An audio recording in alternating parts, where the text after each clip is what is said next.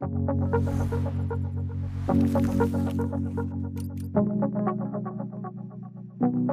name of today's episode is called Privacy for All, or maybe Privacy for All, depending on what area of the country you're from. Hey, Tim. Hey, Tracy. And welcome everybody to um, another episode of Why It Matters. We are so glad to be back. We've been on a recording pause while we figure out our lives. So, Tracy, it is so great to see you again. And I'm so glad to be uh, recording. It's just it's just it feels so good. So hi. Yeah, it feels so good to be back in the saddle. And I mean, we've done some recordings that are gonna hit before this one, but this is the first one where it's like as as the Peloton's instructors would say to me on a Peloton ride, it's like I fixed my crown and my wig is fully attached, and we are back with our beautiful sort of why it matters recording kind of perspective on everything. So I'm I'm yeah, feels great. It feels great. And for today, we're talking about digital security. And that has always been something that nonprofits and the greater impact economy needs to consider. But as the world of technology and technology tools has grown and evolved, so has the need for every organization to consider why, how, and the where of their data and I think more importantly, what it means for the constituents that everyone is serving. This discussion, I will say, flat out is eye opening and I think at moments terrifying. And for everyone in nonprofit leadership who really needs to understand these evolving needs, something that we hope you can reference later as a bookmark. But I think the most important thing for us all to understand is that we can no longer live in a reactive space when it comes to security. And there are attainable, understandable means by which this can become a proactive and beneficial thing for your organization. We're joined today by Joshua Peskay and Kim Snyder from Roundtable Technology for a discussion on making these shifts across the impact economy. And it is going to be awesome. Uh, welcome to the show, Joshua and Kim. Tracy and I have been friends for almost 10 years, and that's a I feel like that's a pretty long time to know somebody. So I mean it feels like 50, but yes. I know exactly. Yeah. That's it. Only not even 10. Um so I count when, my friendship with Tim in dog years. I so I want to get into the math on that because the dog years math keeps changing. Yeah. But anyway, um, my question here is you're you two are almost three times that that you've been working together for a long time. So we will get to the tech conversation. There's a lot to cover about cybersecurity and all all sorts of other good stuff. But I would love to have you introduce each other and say something about the other person that you've learned in nearly 30 years that maybe isn't on the website and that maybe not everybody would know about the other person.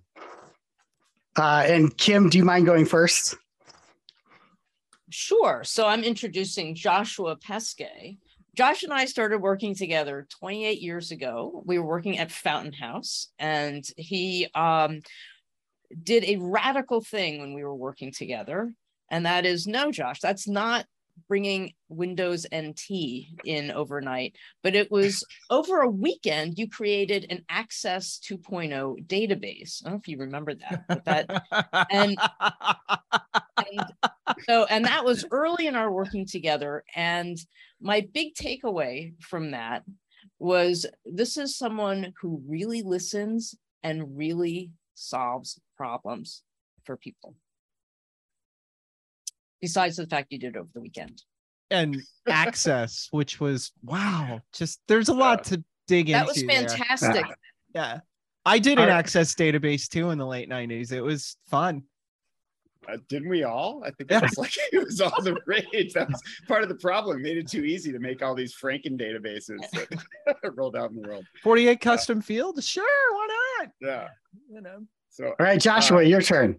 All right. So yeah, so I've been working with Kim for for over half my my life now, which is kind of amazing. And uh, we've been at four different organizations together. So we started Fountain House. Uh, four years later, we formed our own business, providing IT services to nonprofits. Uh, we effectively got acquired by a foundation called the Fund for the City of New York. For a brief period of time, we went our separate ways. Kim went to Pearson, where she uh, led an agile transformation of the entire company um, as they uh, transformed. And then uh, we rejoined at Roundtable Technology, where we have been, uh, I've been here for 10 years and Kim for eight. And uh, the thing, I mean, there's so many things I have learned from Kim, but the biggest one I will say is the absolute power of being really, truly a lifelong learner. Because Kim is someone who, when I first met her, seemed like she was smart and knew everything and just has continued to get smarter and know more things while always remaining completely humble and open to learning new things at all time. So, thank you. So, I love you know some of the things that you all are passionate about most explicitly like privacy data access how do you sort of manage how do you manage the world around the people using the technology? And i think from a very high level perspective you know when I was working in IT for nonprofits, these were some of the issues I was confronting. And I think the biggest shift at, at the 100,000 foot level that I've noticed over the past 20 years in particular has been, you know, we seem to have come from this place of, you know, data security and privacy 20 years ago felt a lot like, hey, folks, please don't do dumb things. Like, please don't put your passwords on sticky notes. Please don't you know give away things that you shouldn't give away. Like it has moved radically from this very sort of reactive please don't do dumb stuff to what actually i think we're learning needs to be a super proactive approach to security as the sophistication of security threats has increased manyfold and the politicization or the polarization, excuse me, of our world around us has only increased. So I'm curious if you spot that same trend. And I'm curious if you all believe that the impact economy is equipped to keep up with what I think now needs to be a very proactive approach. Well, and in addition to that, the third factor is the immense amount of data that yeah. we're collecting that we hadn't been, right? And so while it was protecting our passwords, you know, a short while ago, that's what privacy meant. I think the GDPR regulation. Yep. Over in Europe. How we think about information. Information is something that belongs to a person. It is not ours. And so that's required a mindset shift for a lot of organizations thinking, well, our data is a resource, right? Data is the new oil. Well, Joshua actually has a really good saying around this. Data is both an asset and a liability. And yep, we really yep. need to think of it as such. And GDPR, which we're seeing come to life through various state laws, uh, a patchwork of state laws. GDPR really protects the, the individual's right to privacy. And I think that's a, a way of thinking about data and personal privacy that would resonate with a lot of nonprofits.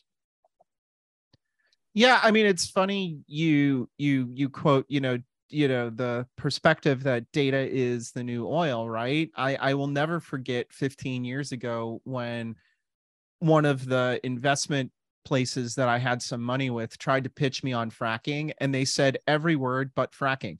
They were like, Would you like to invest in a new methodology of oil extraction that involves high pressure water and the ability to float oil on top of that in a manner that is much more environmentally sound than just digging a hole? And I was like, Hmm, that sounds a lot like fracking. Um, and aren't there people lighting their tap water on fire in the Midwest right now because of this? And they were like, well, we don't call it fracking. Um, where I want to go with that, Kim, is you said patchwork. And I think that's a really important thing to hammer on for data privacy. It's not one thing that we're dealing with. Europe has its own regulations and now in the united states every different state is developing its own regulations because we're moving into that new era of here we are, a system of tiny republics. What does this mean for nonprofits trying to do their work? Like, how can they keep up if this is what's going on? Well, what managing it, it actually changes the game on data management. So while data management may have been something that was nice to do, good thing to practice, it's not really a requirement. We really want to think about data in terms of data responsibility. And I think what it does is it puts an ownership of data or it puts the onus on data ownership um, within an organization. It doesn't really work. You can't maintain privacy. You can't do the practices. And I want to shift soon to Josh talking about really protecting privacy because that's a, a different dimension. But you, without life you know the data management across the life cycle when you collect information when you store it when you use it when people access it when you share it when you delete it without management across that life cycle you really can't do privacy and in today's world where we want to protect right that's an important word the data of our constituents or our donors, people who give to our causes, which may be controversial, may not, but we want to protect their privacy in that context.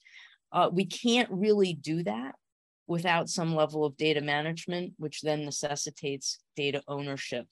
And in a lot of nonprofits that we've worked in over the years, the many years, you can go into an organization and, and hear who owns the data. We all do and that doesn't really work anymore so it, it needs to have a guardian but mm. uh, but mm. data privacy is um, the data management is only one part of the equation because then we need to speak to data protection and what we're talking about there one, um, what does what does data management look like for data as a liability? I don't.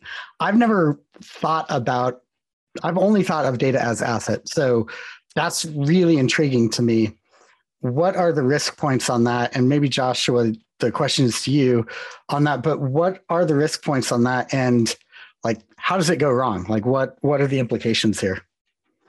So the simplest uh, way to describe it is is liability around you know privacy laws that carry fines. If so, if you Tim and you Tracy give me your data and your New York State residence, and that data is breached, and I fail to notify you, and I haven't taken reasonable safeguards, then I'm subject to fines. I believe it's seven hundred fifty dollars per data record. So you know I could be out fifteen hundred dollars for the two of you uh, you can imagine if I had a thousand records, right? Um, what that could look like from a liability standpoint. GDPR, you know, fines of up to four million euros, I think it is. Um, yep. You know, and uh, so it that's the easiest one. Is that you know, to your point, Tracy, if I if if if I think of data as the oil, right? If you lose the oil, right, or if I lose my gold bricks or my hundred dollar bill, um, I've lost that asset and I've lost the value of it. But think of if, in addition to that, right, the oil came back and said, "You owe me, you know, another thousand dollars because you lost me." right? Because I got stolen, right? Or the gold bar that I lost said, You owe me another gold bar because you lost me. So you're out not just the one you lost, but another one as well. That's kind of what it looks like. Um, and then, Tim, the all the other things uh, that create liability are around the kind of cybersecurity risk. So you've got ransomware. I've got the data. I need access to the data. And if I lose that, then I might have to pay someone to get it back. You think, okay, I've got backups and all that good stuff. Well, now there's ransomware 2.0, where I'll say, well, not so fast. You've got the backups, but I'm going to sell all of this data of all of your constituents yep. on the dark web unless you pay an extortion fee.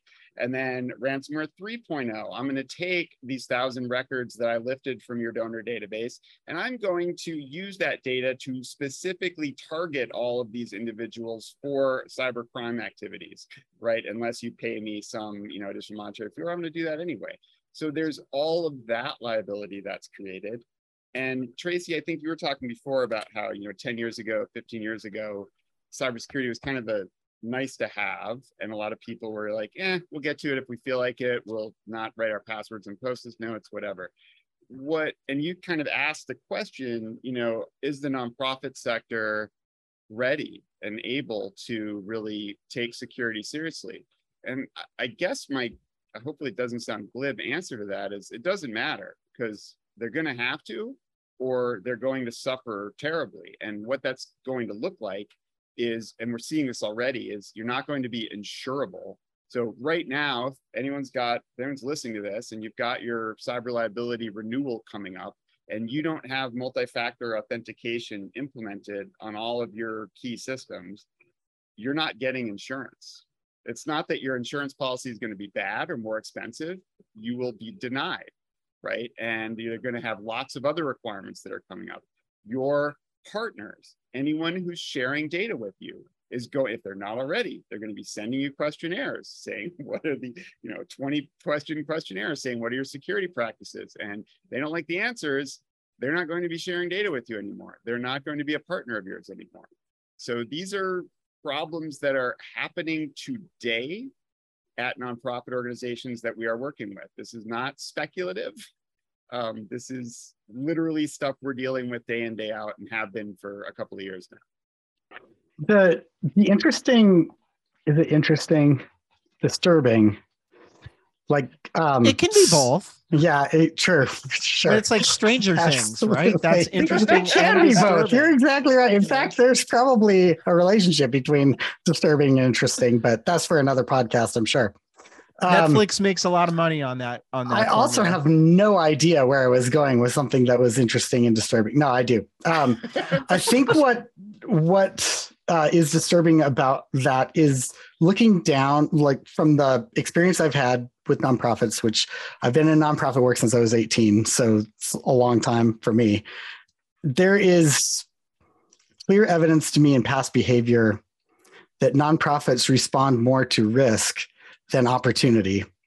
And so, Kim, what you're talking about here in data management could be done well holistically, or it could be done as a risk assessment and only only looking at how to buttress up their data instead of saying we need to manage both the asset of data and also the liability of data. And those are actually pretty much the same functional actions that you know um, but my concern is that instead of doing both, they'll only do the liability and not actually use data, but they'll protect data they're not going to use. And it's not even high quality in the first place. And that just like the, um, that just is very hard for me to wrap my head around because I can see that as a reality that could unfold really easily if nonprofits are not thinking about this um, together. And I think some of that is consultants need to be clear the actions to preserve data. And this is why I love what you're saying, Kim. The actions to preserve data is data management. And if you do that part well and you know how to do those actions, you can also take the extra steps on protecting it. Do you agree with that? Is that a trend that you see? Is that a concern you have as well? What are your thoughts? It can be hard, um, Tim, to sell like risk and this is another Joshism I'm going to borrow, but he's right here. That risk ain't sexy. You know, it's it's it's it's it's just you no, know no. It, because it's it, you're paying for something then you don't get exposed to. So yeah, yeah. No one's looking to fund the most secure nonprofit. Right? Yeah. yeah, well, that, I mean, that makes sense. There's a Simpsons thing that I quote in moments like this, and, and then honestly, it's of course know, there is. Of course, of course there is. Of course there is. Uh, it's Lisa Simpson saying to Homer, you know, it's like she's like they're talking about spurious logic, and she says, you know, it's like me saying this rock keeps tigers away. Right? You can't prove what doesn't exist. And Homer's like, oh my God, give me the rock. Yeah. Right. so, like, it's really hard to talk about it. And I mean, I'll be honest and say, I haven't looked into cybersecurity since the era of like how to not get a national VPN like hacked. But you know, are you seeing trends? I guess my follow-up question is is are you seeing trends in classes of nonprofits and the needs that they're going to encounter in this and and and what i mean by that is you know when i moved out of that era of my career and into the cloud computing era of my career you know i didn't worry about security as much because the businesses that were selling cloud platforms had to do that worrying for me. Oh, to a greater and lesser extent of success i will caveat that. But the are there sizes of nonprofits that are going to encounter different kinds of problems based on you know what the data is they're working with and what their overall you know panacea of tools looks like. Well, data sensitivity and the type of data that you happen to work with that you collect about people and how you use it that actually speaks to the whole data ethics data privacy security side of the world which i do think resonates a whole lot more. A lot of the questions that you ask to do a data inventory are are some of them similar to the ones that you would ask if you were doing a data ethics review. Hmm. why and how did we collect that? And so i think framing it that way i mean there's sure there's fear around the cybersecurity side because we hear about hacks and bad things happening and there are horror stories. And they, they all the time right? And so people are less or nonprofits or maybe five years ago say, oh well, what happened to us? or oh we're, we're, we're too small we don't uh," you know. But that possibly is fading. But data privacy i think at at the current place we're in i don't think it resonates yet. It's like oh yeah but that's california's law and that's oh california and it's all commercial businesses yep GDPR applies to more more organizations and realize because it's you don't have to collect the whole lot. It doesn't have to be really sensitive. It's basically personal information. So people should pay attention to GDPR. It does set up a good foundation. But I think thinking about it and reframing it to data ethics and data security and protecting your organization is can resonate. Yeah. I think the ethics part is huge because you know if I ask you Tim and you Tracy to give me information about yourselves, you know either as a constituent or as a donor, you know I, I'm really making a pact and I'm saying you know I'm asking you to trust me with that information that I'm going to steward it well. I'm not going to you know share it with people that I haven't asked you permission for. I'm not going to use it in unethical ways. I'm not going to combine it with other data to get more information about you than you had agreed to. I'm not going to sell it. I'm not going to lose it because I didn't protect it, you know, in any meaningful way. And I'm going to get rid of it when I no longer need it. So I'm not holding on to your information and exposing you to risk that doesn't need to be. And that's a lot, but that's ethical to me Yeah. if I'm going to ask you to give me your data. And I think that, to Kim's point, might be a stronger argument to make to the nonprofits than the you're going to get burned, although you are going to get burned. yeah, I think that that's I think that's well said, and um, it it you know it's more holistic. The the deeper I get into my work in the human stack, the more I work with nonprofits around technology, not just you know thinking in the box out of the box, but really thinking about the box itself. The more I get into that, the more I realize you can't parse this into one thing. You need a holistic framework that that makes all of it make sense because without without all of the interdependencies on it, you pick one thing and you invest in that and you missed another five things that could have been part of that investment. And I just think that we're we're now getting to a level of sophistication with nonprofits where more and more leaders are seeing that but don't know how to execute on it. And more and more consulting firms, I feel like have been taught so clearly what you know how long the sales cycle is how hard it is to do business with nonprofits that they're very very hesitant to include anything that might not get them in the door to do the work that they need to do. Um, yeah. And so I, you know, yep. it feels interesting to think about this as part of the holistic solve on on some of that. And I know that you do a lot with you know technical strategy and you look at just solving problems for people that's what you're passionate about what does that look like uh, what does that holistic kind of framework and tech strategy look like in your work can I take this one, Kim? Yeah. yeah. I, and I want to circle this back to something Tracy asked a while ago about the kind of classes of nonprofits, Tim, because I think this connects to that a lot. And and and I'll, I'll want everybody to sort of comment if you observe this too. I think there's this idea called, you know, that that's referred to sometimes as technical debt. And that can exist in the form of, you know, we've got a bunch of 10 year old computers that we don't have the money to replace. And so now we have to spend more on maintenance and our staff are quitting because the computers are so slow. And I've, I've got an article about that we can share that kind of describes it. It can happen in, in applications as well. It can happen in staff skills and in culture. And what I am seeing, uh, Tracy, to touch on your point about classes, is that leadership can make just an enormous difference in a fairly mm. short amount of time.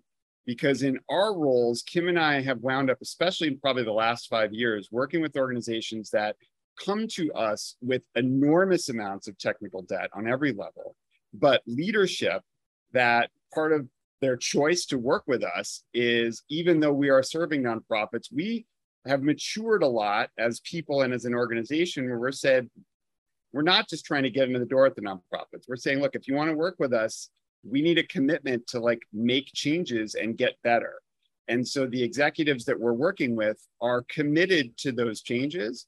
And if you have the right either internal staff at the nonprofit um, or you're working with the right outside consultants, you know, uh, uh, now I now it matters or a roundtable or someone who's high quality and the leadership is committed, then you know, Tracy, to your point, whether you're five, five people, 500 people, whether you're already in pretty good shape technologically or you're terrible, you can really get a lot better fast.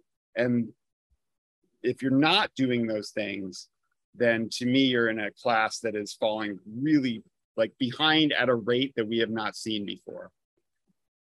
Yeah, it's so interesting you're raising that. Um, I don't know if you pay attention to the work that uh, Katie Gibson is doing in Canada around digital resilience um, with with Canadian nonprofits specifically. But um, there was a a LinkedIn explosion of comments to a question that she asked a couple of months ago that was what you know consultants that work with nonprofits what do you see when you're working with executives? Have you seen an increase in their interest? And there is so much around what you're talking about. And um, you know, really, really great thread there. Um, and so I think that this is emerging. And in the work that I've found, part of what's part of what's in the methodology I'm promoting on the human stack is that the the relationship between that executive that's holding uh, strategic accountability and somebody working on the tacticals that's holding tactical accountability, that relationship between those two people is the most critical part of digital success in the long term.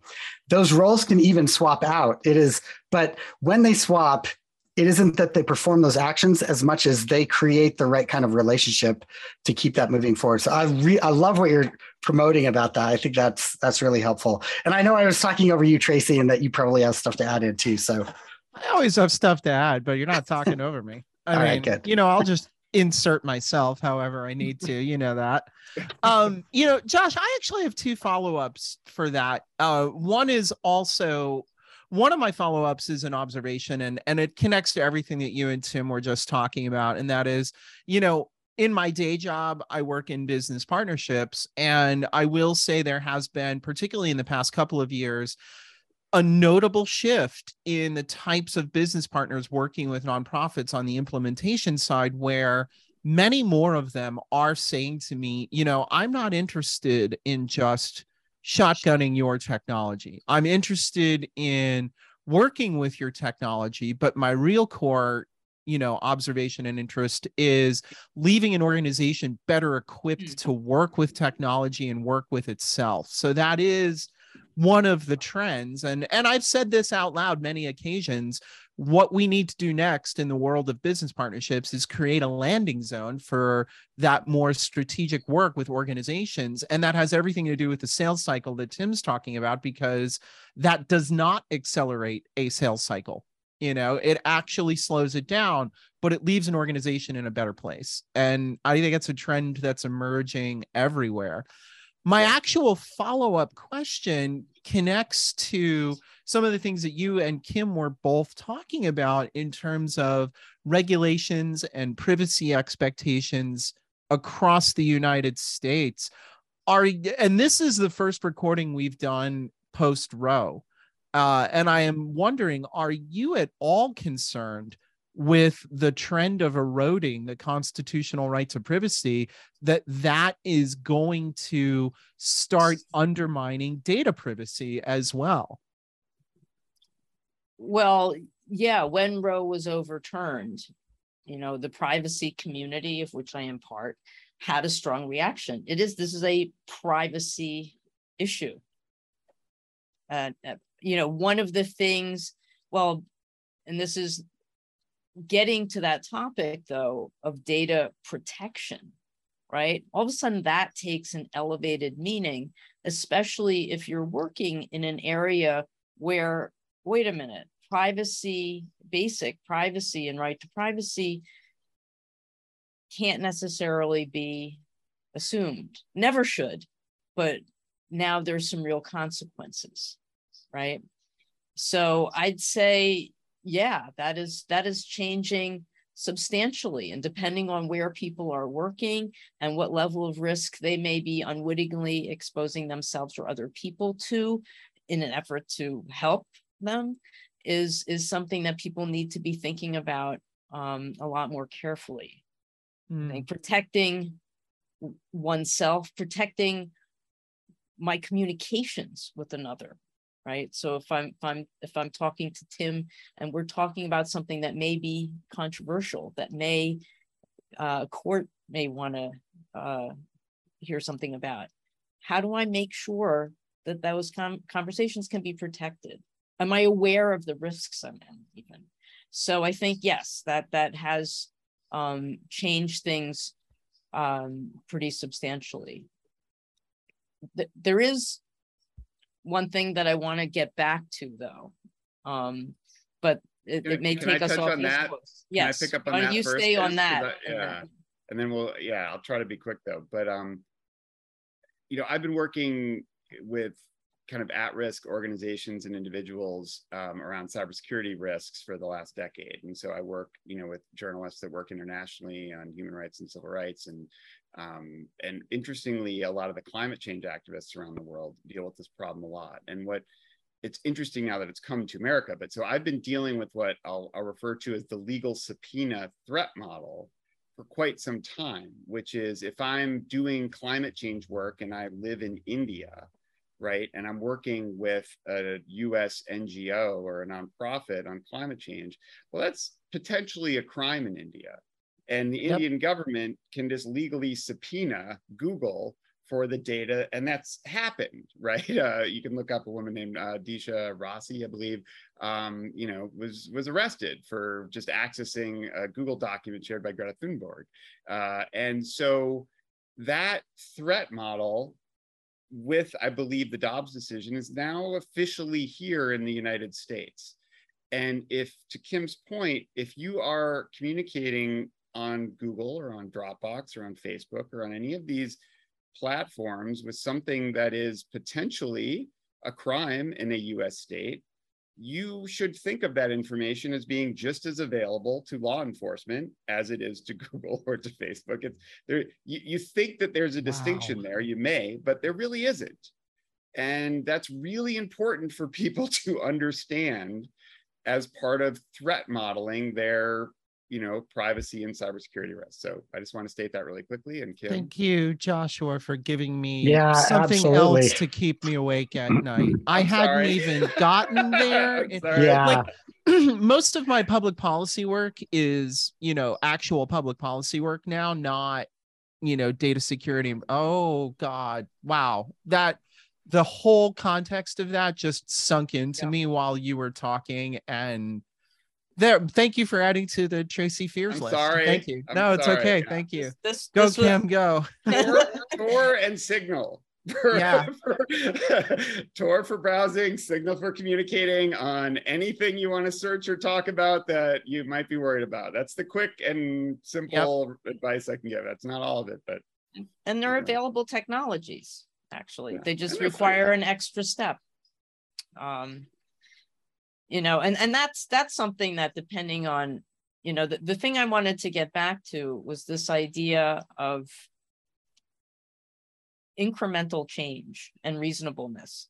A little while back josh was saying you know reasonable safeguards. So tracy if i get your data am i keeping going to have reasonable safeguards right so if we hold on to this idea of reasonableness, because it can be really scary, like all of a sudden, like, oh, maybe you shouldn't collect any data, right? And um, I'm- that's I'm not saying that at all, but incremental change toward building better practices and management and accountability is what the privacy community is looking for. Not that a nonprofit with a staff of 20 has the security apparatus of a Fortune 500 company overnight. right That's that's not right. So it is manageable, and and that's one of the ways that I feel Josh and I have, in our working together with nonprofits, the power of kind of long-term incremental sustained growth, and as opposed to bang digital transformation, you're done. I think that leads to meaningful, responsive ways to to deal with things like GDPR, or and depending on the area that you work in, a need to really lock down some of your communications and change your culture around that internally. Kim, thanks for that. And um, thank you also for not just talking about this here, but having created free resources on your site, yep. you know, that uh, promote this, that give tips around this, that allow people to dig into what you're talking about practically because i i agree like this conversation has been like a can opener with my brain on like all all of these things that i sort of don't even want to know about and that's kind of the point there's a motivation to not know and live in you know blissful ignorance and that and we just don't have time for it anymore. It's just it is too risky for the work that we do for the impact that we have in our communities and and around the world. We just we just can't live in that that level of of ignorance. Um, thank you so much. We really love what Roundtable's doing. It's been so amazing to get to know you a little bit and to talk about uh, these issues. It's so clear that we could hang out and talk about this all day long, and um, and maybe someday because that would be really interesting. Um, thank you, thank you for that. Um, any last any last words or tips? From uh, each of you to our listeners um, before we have to go? Um, well, I'll say just you know, if some of the things we've said have kind of caused you, you know, Tracy, to like another thing to stay awake at night. You know, we have a really great free guide on our site called um, the Tabletop Facilitators Guide.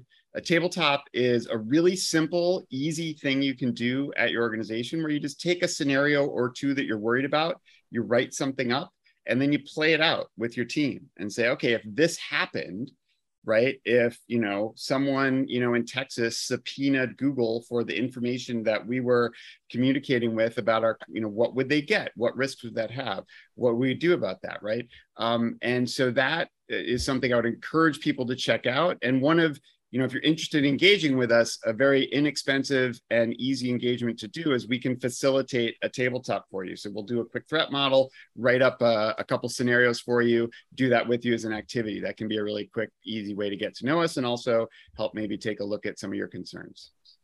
Yeah, Thank I mean, the that. silver lining here truly is this is manageable. Don't walk away in fear. This is manageable.